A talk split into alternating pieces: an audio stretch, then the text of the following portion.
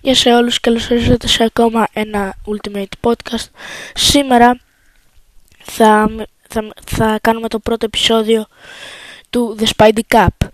Α, σε, αυτό το, σε αυτό το πρωτάθλημα, πούμε, να το πω έτσι, θα μάχονται όλοι οι κακοί του Spider-Man, δηλαδή ο The Lizard, ο Sandman, ο Gobi, ο Green Goblin, ο Doc Ock, ο Mysterio, ο Vulture, ο Electro και ο Shocker.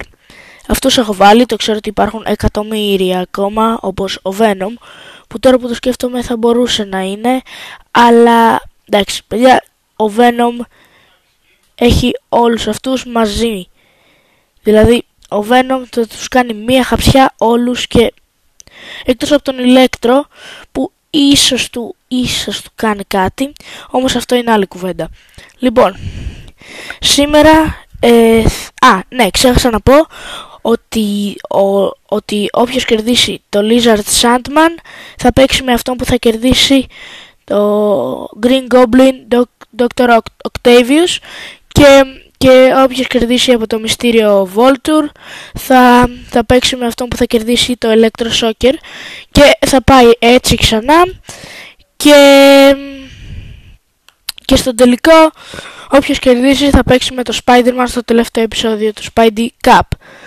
Οπότε, ξεκινάμε με Lizard εναντίον Sandman.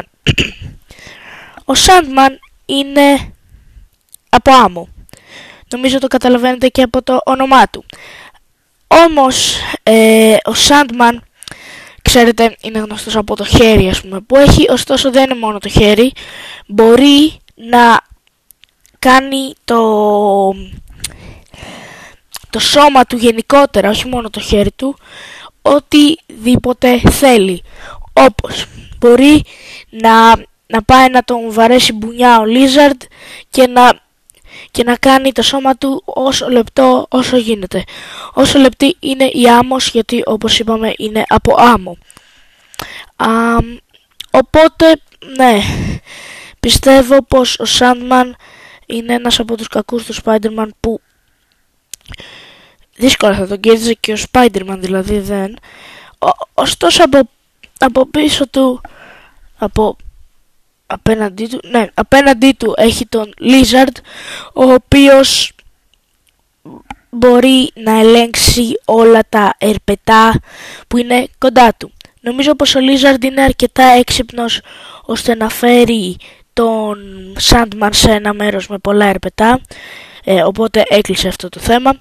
Ε, οπότε νομίζω πως ο Sandman θα, δεν έχει δεν έχει αποφυγή ωστόσο ο Lizard ε, είναι και έξυπνος. Οπότε έχει ένα πλεονέκτημα. Ενώ πως ο Lizard ήταν ε, δόκτορας. Ναι, αυτό είναι καλύτερο με όνομα. Ναι, τέλος πάντων, ο δόκτορας Κέρτης ήταν ο Lizard. Ε, πριν ε, γίνει όλο αυτό με τη φόρμουλα, θα τα εξηγήσουμε σε άλλο επεισόδιο. Ε, αυτό έγινε στην ταινία. Τα κόμιξ είναι ένα διαφορετικό σύμπαν. Ο Sandman ε, μπορεί όπως είπα να πάει σε όποιο ε, μέρος του σώματος του θέλει. Ε, και δεν εννοώ μέρος του σώματος χέρι κοιλιά, εννοώ ότι μπορεί να έχει το βάρος ή το ύψος όποιου μέρους του σώματος θέλει σε όλο το, το σώμα. Οπότε ο Sandman μπορεί να γίνει ε, 8 μέτρα και να λιώσει τον Lizard και τα ερπετά του. Οπότε αυτό ίσως παίξει κάποιον ρόλο. Ωστόσο παιδιά, ο Lizard πρέπει να πάρουμε και, και τις ταινίες. Στις ταινίες ο Lizard είναι ένας τεράστιος ε, άνθρωπος, μια τεράστια σάβρα που με ένα έτσι μπορεί να, να, να γκρεμίσει τελείως ένα κτίριο. Οπότε δεν ξέρω ποιος θα κερδίσει τη συγκεκριμένη μάχη. Ε, απ' τη μία έχουμε το Lizard ο οποίος ελέγχει ερπετά και μπορεί να σκοτώσει το Sandman. Απ' την άλλη έχουμε το Sandman τον οποίο είναι από άμμο. Τώρα θα μου πεις, ρε Στέλιο, από πού και που μπορείς να σκοτώσεις την άμμο; Εύλογο ερώτημα, ίσως το, ίσως το κάνουμε σε ένα άλλο επεισόδιο, ίσως το πιάσουμε και αυτό το θέμα. Ωστόσο, ο Sandman, παιδιά, νομίζω πως είναι πάρα πολύ α, εκπαιδευμένος, δηλαδή σύμφωνα με τα κόμικ ο Sandman πάντα ε, ήταν πάντα ξέφευγε από το Spider-Man μέχρι το τέλος που κέρδιζε ο Spider-Man, το ξέρετε. Οπότε πιστεύω πως ο Sandman θα κερδίσει το Lizard σε, στη συγκεκριμένη μάχη. Οπότε αυτό ε, ο Sandman πάει στο, στην επόμενη φάση λες και, λες και παίζουμε στο Champions League ας πούμε α, περνάει στην επόμενη φάση ο The Sandman.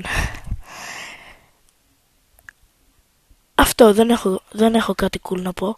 Ε, ο Sandman παιδιά είναι ένας άνθρωπος ο οποίος μπορεί να κάνει τα πάντα. Και όταν ο Lizard το μόνο που μπορεί να κάνει είναι να να κάνει ένα στρατό ερπετό να του επιτεθεί ενώ ο Σάντμαν μπορεί να γίνει 780 μέτρα ψηλός νομίζω ότι αυτό δεν, δεν γίνεται να νικηθεί αυτό το πράγμα. Αυτά θα τα πούμε στο επόμενο επεισόδιο. Γεια σας.